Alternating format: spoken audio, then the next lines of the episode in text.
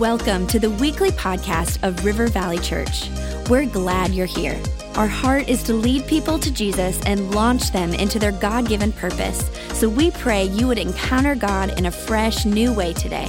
To learn more about our church, visit rivervalley.org. Now, let's tune in to this week's message.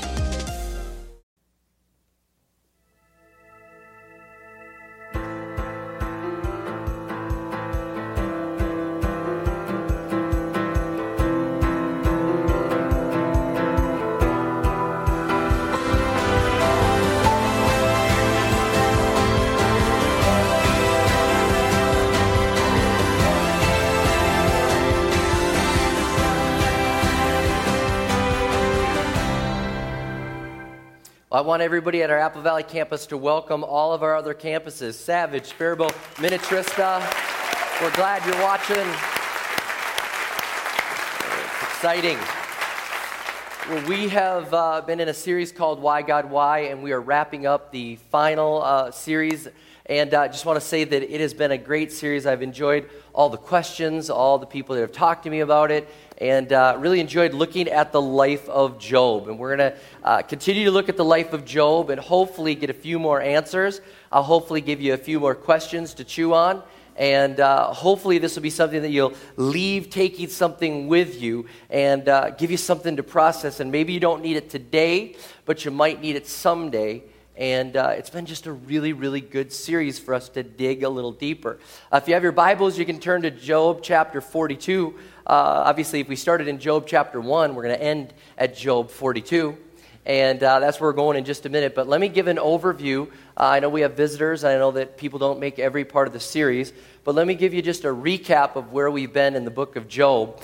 Uh, the story of Job starts in Job chapter 1. We get a glimpse into the life of Job. Uh, he's a great guy. The Bible says he's righteous. There's nobody like him. He's blameless. He's an amazing guy.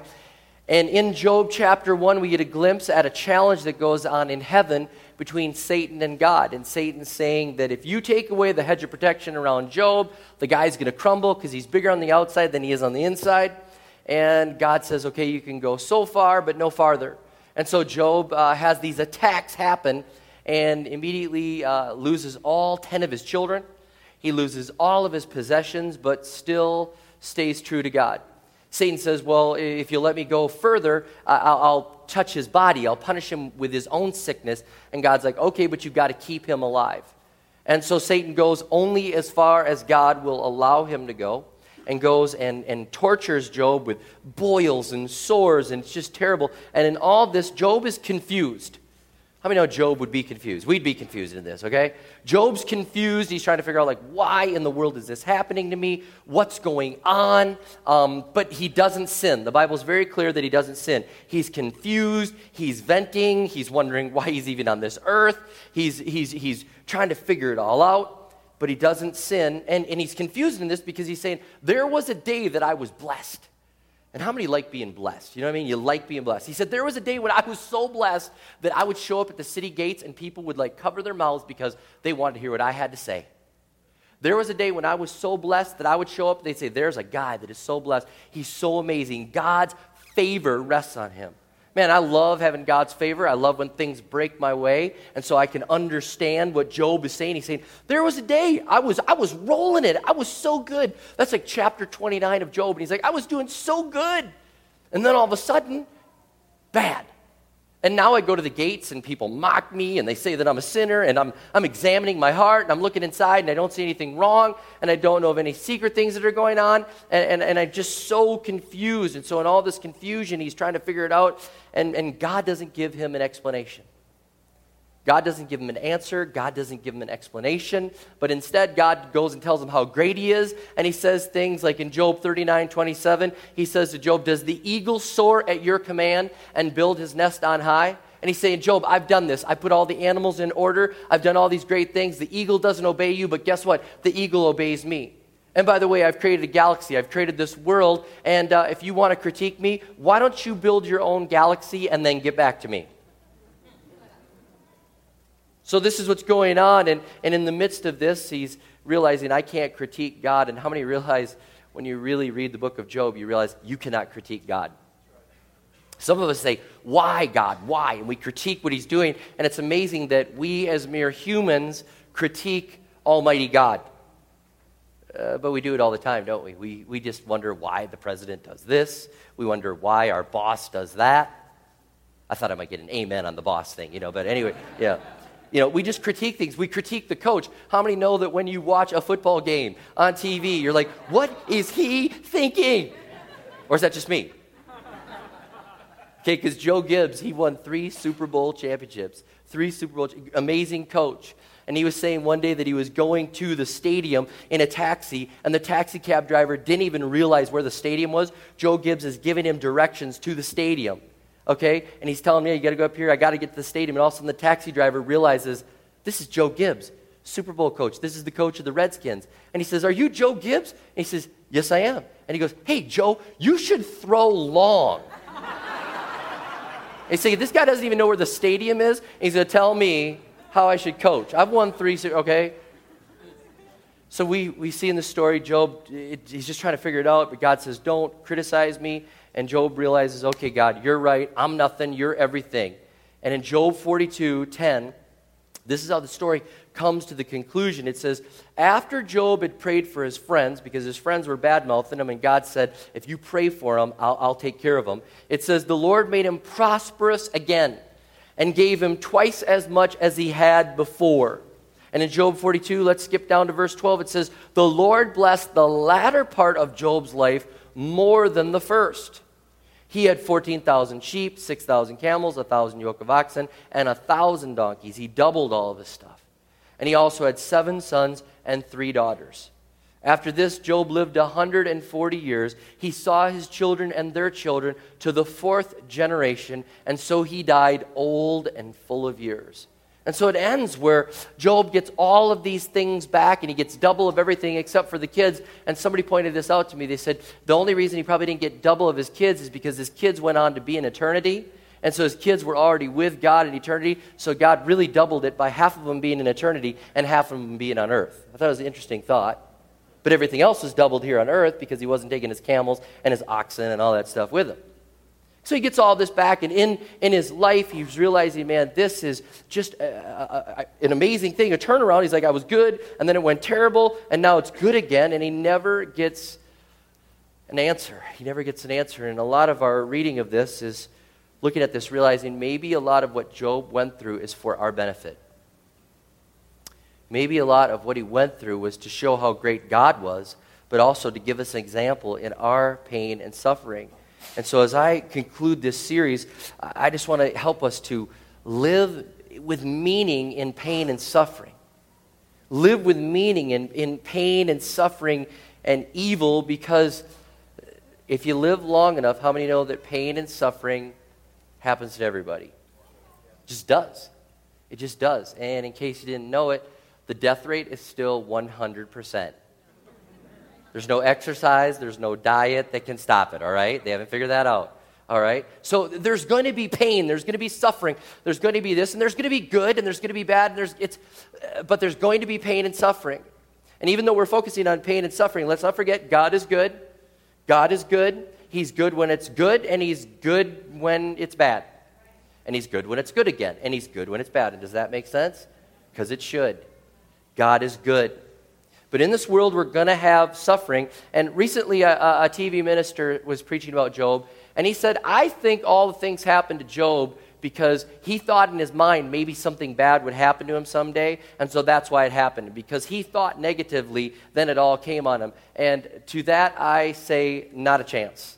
Not a chance. There's no way that this guy was living righteous, and God says, Have you considered my servant Job? There's no one else like him on the earth. He's blameless, he's upright, he fears God, he shuns evil. And then you can tell me that because he thought in his mind, just for a minute, like things are so good, I wonder if things will ever go bad. Have you ever thought that? Like things are going so good, you think, Well, I wonder if things will ever go bad, and what would I do if things went bad? Well, just the fact that you have that thought doesn't mean it's going to come to pass.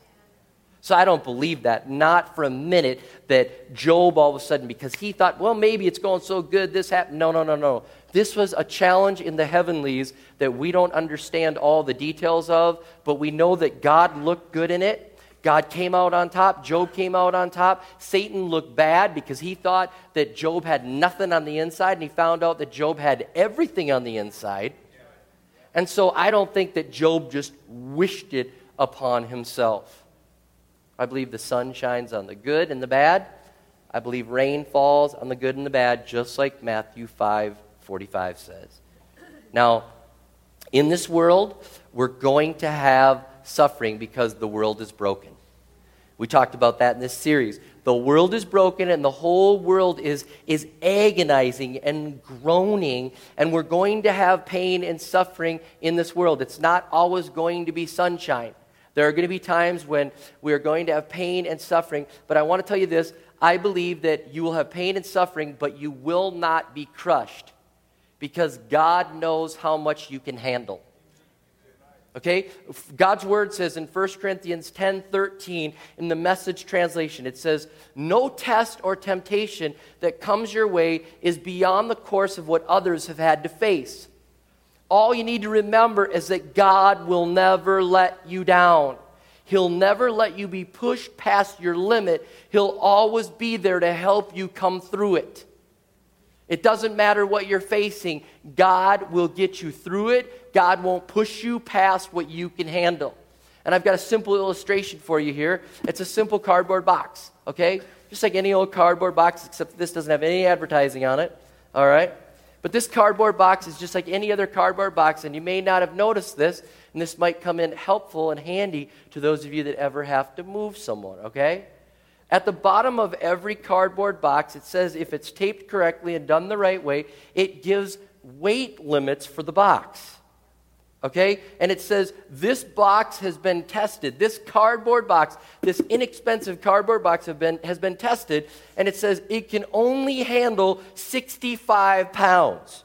How are you getting 65 pounds in here, first of all? Okay? But it says the weight limit, it says it right there, little logo, weight limit, 65 pounds. That's it. Interesting thing though, it says bursting test.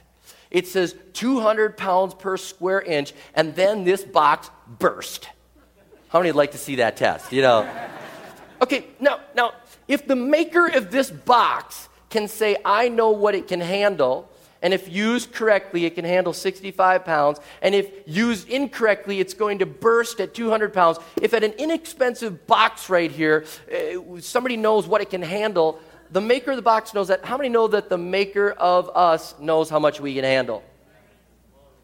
Now you're like, but, but I, I, Lord, I didn't think I could handle that. How many have thought that? Like, I didn't realize I could handle so much. And in case, Lord, maybe you might want to lower the rating on me a little bit. I've prayed that prayer before. I've prayed that prayer. When Logan was born, our youngest son Logan was born, um, he was born and he had strep B, and this was right before strep B was a, a mandatory test. And uh, Becca was so tired from the delivery, and it was late at night, and so uh, she fell asleep, and she's exhausted. And you know, it looks good. It's our second child, and how many know second child is totally different than the first? So then I go home to get some sleep because I realize I'm coming back in the morning, and all of a sudden I wake up in the morning to a phone call that our son has stopped breathing three times in the middle of the night and they've had to bring him back. They've had to resuscitate him. And I get this phone call, and I'm like, Are you kidding me? and they tell me my son has strep B. He has stopped breathing three times. He's in the ICU. Get to the hospital. So I come rushing to the hospital, and you know what my prayer was? It was basically lower the box rating, Lord. I said, This is my prayer. I'll tell you. I said, God, I don't want to be a hero. I don't want to write a book. I was screaming this out in my car. I said, God, I don't want to be a hero. I don't want to write a book. I don't want to be a sermon illustration. I don't want to be on Christian TV. I don't want to travel the world. I just want my son to live. And that's what I prayed. And I was essentially praying, like, God, lower the level. I don't know what I can handle, but right now I feel like the bursting level is coming on. And maybe you've prayed that prayer sometimes. And maybe it went beyond what you thought you could handle. But I'm just telling you, whatever you pray, whatever you go through, we have got to believe that we will suffer in this world. It's going to happen. There's good and bad. We got to take both. But we've got to realize that God will not test us beyond what we can handle. He knows our rating. Do you believe that? I believe that. I believe that God knows our rating and He won't test us beyond what we can handle. Now, in Job's pain, he realizes that God is there. God is there. And we've got to realize that too, that God is there. In our pain and in our suffering, we've got to realize that He is there. And I want to tell you this if you're going through pain and suffering, can I tell you this? Spend more time in God's Word than surfing the web. Okay? Spend more time in God's Word in your pain and suffering, realizing that He's there because He's going to speak to you through His Word. And I, I, think our common tendency now is Google it, right? Like, oh, what in the world is this disease? Google that baby. How many know you Google it and faith and it just right out of the room, right? Google just sucks your faith away, or Wiki or whatever, or meta reference or whatever, you know? I'm going to read God's word and realize that He knows what I can handle. He knows where I'm at, and He's never going to leave me or forsake me. And that's what Hebrews 13 5 says. And if you're going through pain and suffering, I want you to hear this. Hebrews 13, 5 says, God has said, Never will I leave you, never will I forsake you. And Job realized in his pain and suffering that God never left him, and you need to realize that too. He will never leave you, He will never forsake you. Now, an interesting thing in studying this verse, interesting thing, I found out there are five negatives in this verse. And if you really wanted to write it the way that it's actually really, really, really written, here's how you'd have to write it God would say, I will not, I will not cease to sustain and uphold you. I will not, I will not, I will not let you down. How many likes that he, like it that he said it five times, you know? Like, I will not, I will not, I will not, I will not, I will not. I mean, he is just getting it through to you that he is with you in your pain and suffering. He will not let you down. We've got to grab hold of that. Now, in the midst of pain and suffering, I believe this also. In our suffering, we won't be crushed. Because of this, God will give us peace. God will give us peace. Have you ever uh, uh, observed somebody that's going through what looks like a living hell and they're just at peace? And they come to church and they're worshiping God, and you're kind of like, they're going to break any moment. Bursting level, bursting. It's right there. I can tell. I can tell. And they're not and they're in peace, and you're just thinking, there's no, how are they doing it? Here's how they're doing it because God is giving them peace. God is giving them peace. That's what Philippians 4, 6, and 7 says. It says, Do not be anxious about anything, but in everything, by prayer and petition, with thanksgiving, present your requests to God. And the peace of God, which transcends all understanding, will guard your hearts and your minds in Christ Jesus. Now, that's saying the peace of God, which transcends all understanding, it actually has two meanings. Okay, first of all, how many know the peace of God is just like too amazing for us to understand, right? Okay, that's the first meaning. It means that it's so amazing, the peace of God is so amazing that you just can't understand it. But there's a second meaning in this passage where it says the peace of God, which transcends all understanding. Here's the second meaning it means the peace of God is so amazing, it's so beyond your understanding, you can't produce it. You can't produce it. No matter how smart you are, no matter how many books you've read, no matter what your, degree is, you cannot produce the peace that God gives you. There's not a pill that can equate to the peace that God can do. And he's saying eh, this peace that transcends all understanding, nothing can produce what God gives you. And that's how, in the midst of pain and suffering, we realize that God is with us and it transcends our understanding. It's, it's beyond us, but it transcends even the things we've learned, and we have peace in the midst of the storm. It's a spiritual peace that only God can give. And that's why when people are asked that, like, how in the world can you? sustain, how can you live with the tragedy that has happened to you? And they say, God's grace is getting me through this.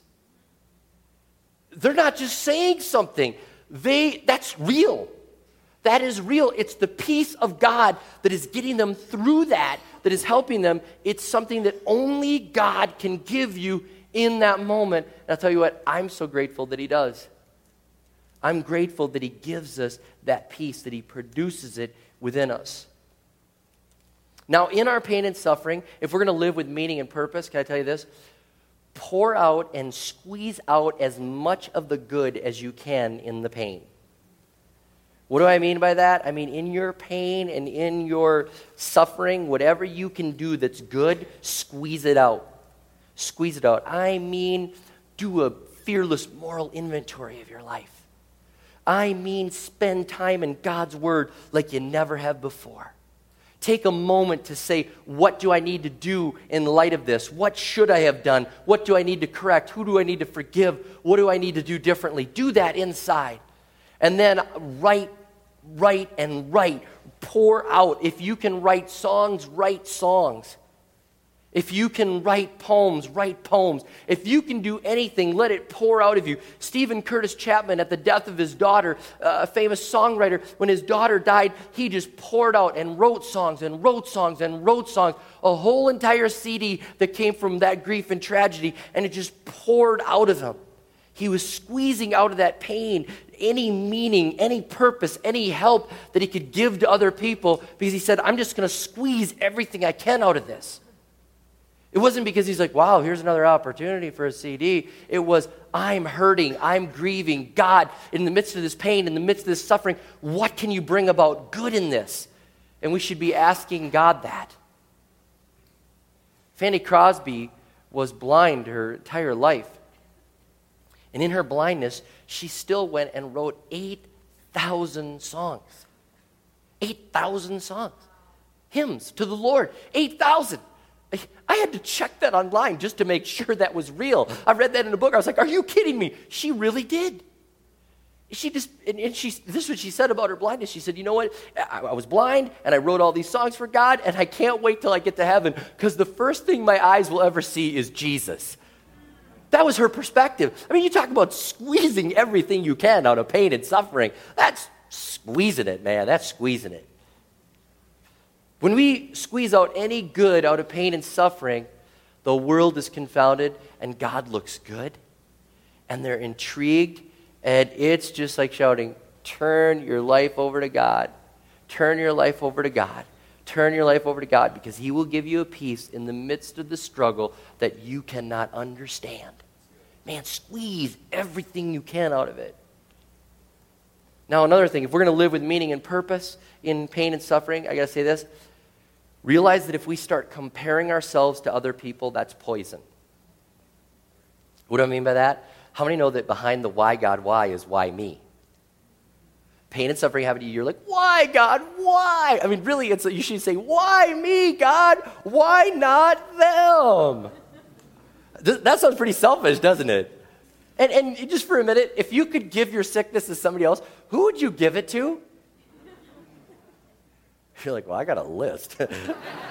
That's another sermon series, all right? Forgiveness. Really, who would you give it to? C.S. Lewis, when he was asked, why do bad things happen to good people, he said, why not? They're the only ones that can handle it. He knew that God would give them the peace, the peace of God that would transcend all understanding. And so he's like, why not? They're the ones that get the peace on them. So, uh, you know, you look at this story of Job and you realize he never once says, Lord, I wish you'd give this to my friends. Lord, uh, why don't you give it to somebody else? He's just like, Lord, it's on me, and I'm trying to figure this out.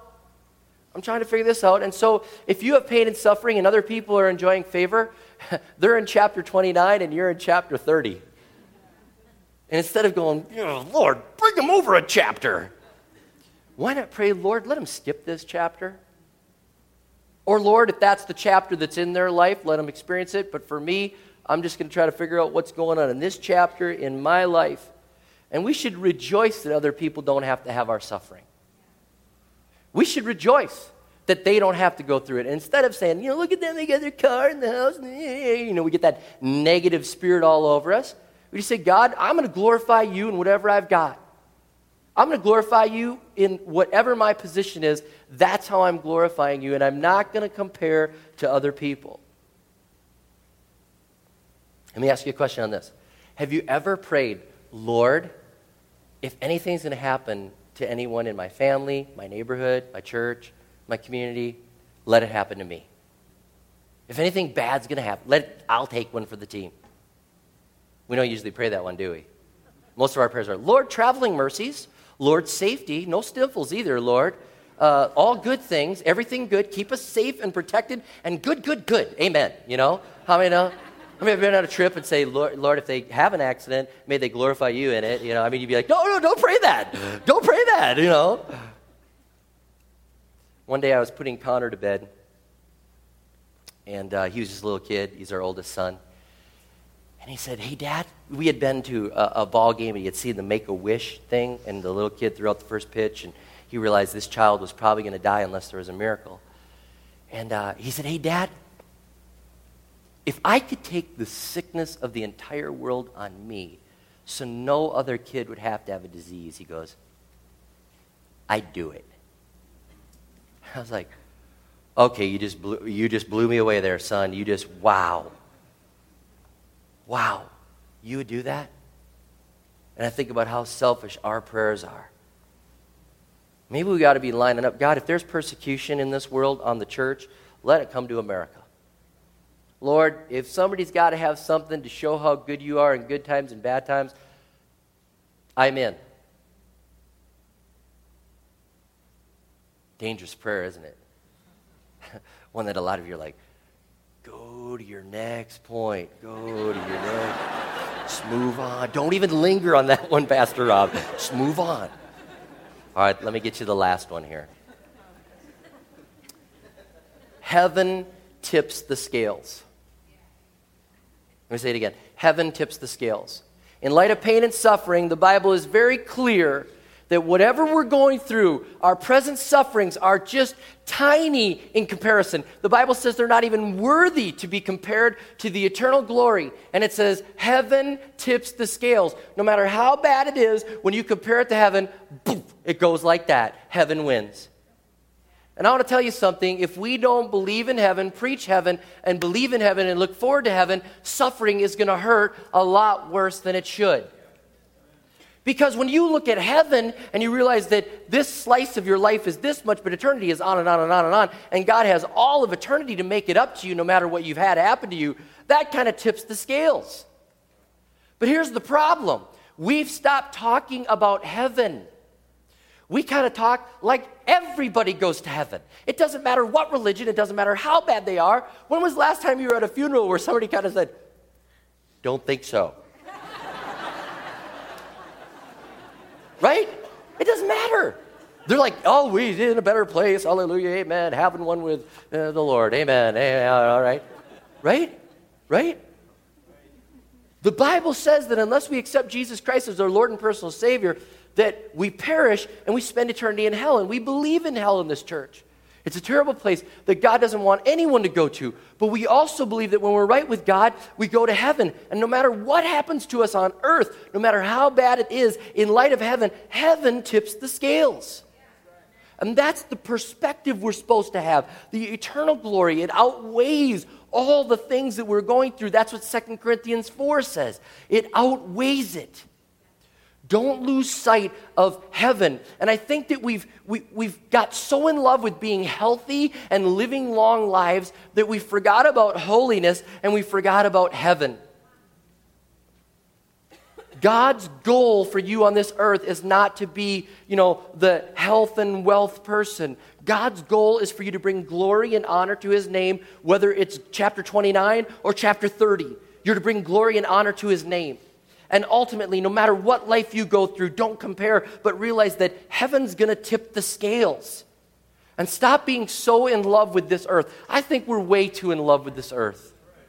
We are way too in love with it.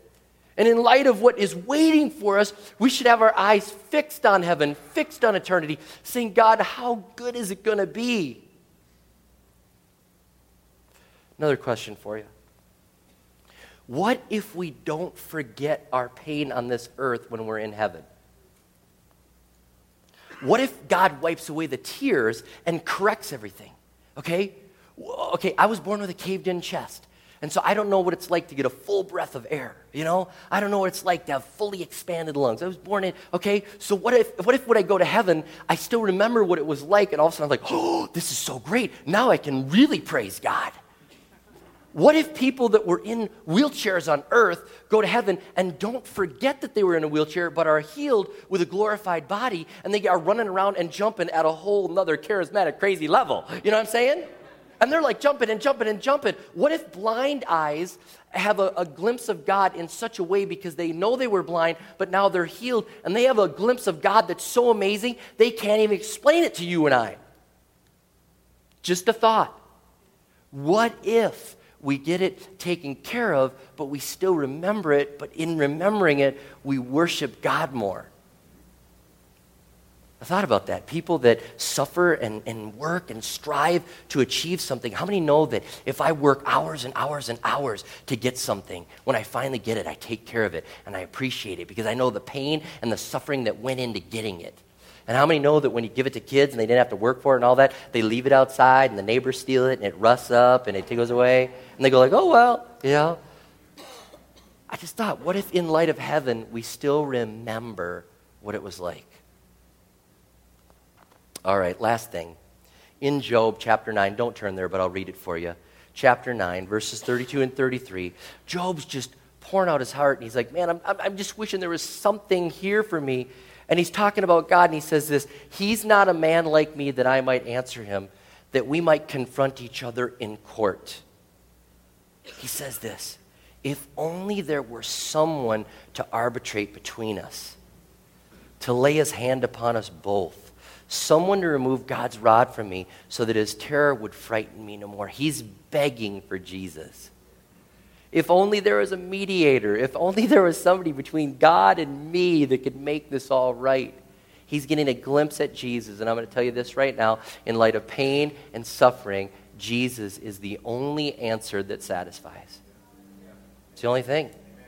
I got to cling to Jesus, I got to hold on to Jesus, and I got to realize that God sent his son to die on the cross for me so that I could be forgiven and I could live a life of purpose and meaning no matter what, whether it was painful, whether it was good, whatever. But I could say, God, it is all about you. And if you are in pain and suffering, the only answer that is strong enough is Jesus. It's Jesus. He endured pain and suffering, and He took upon Himself the suffering on the cross. And He said, I love you so much that I laid down my life for you.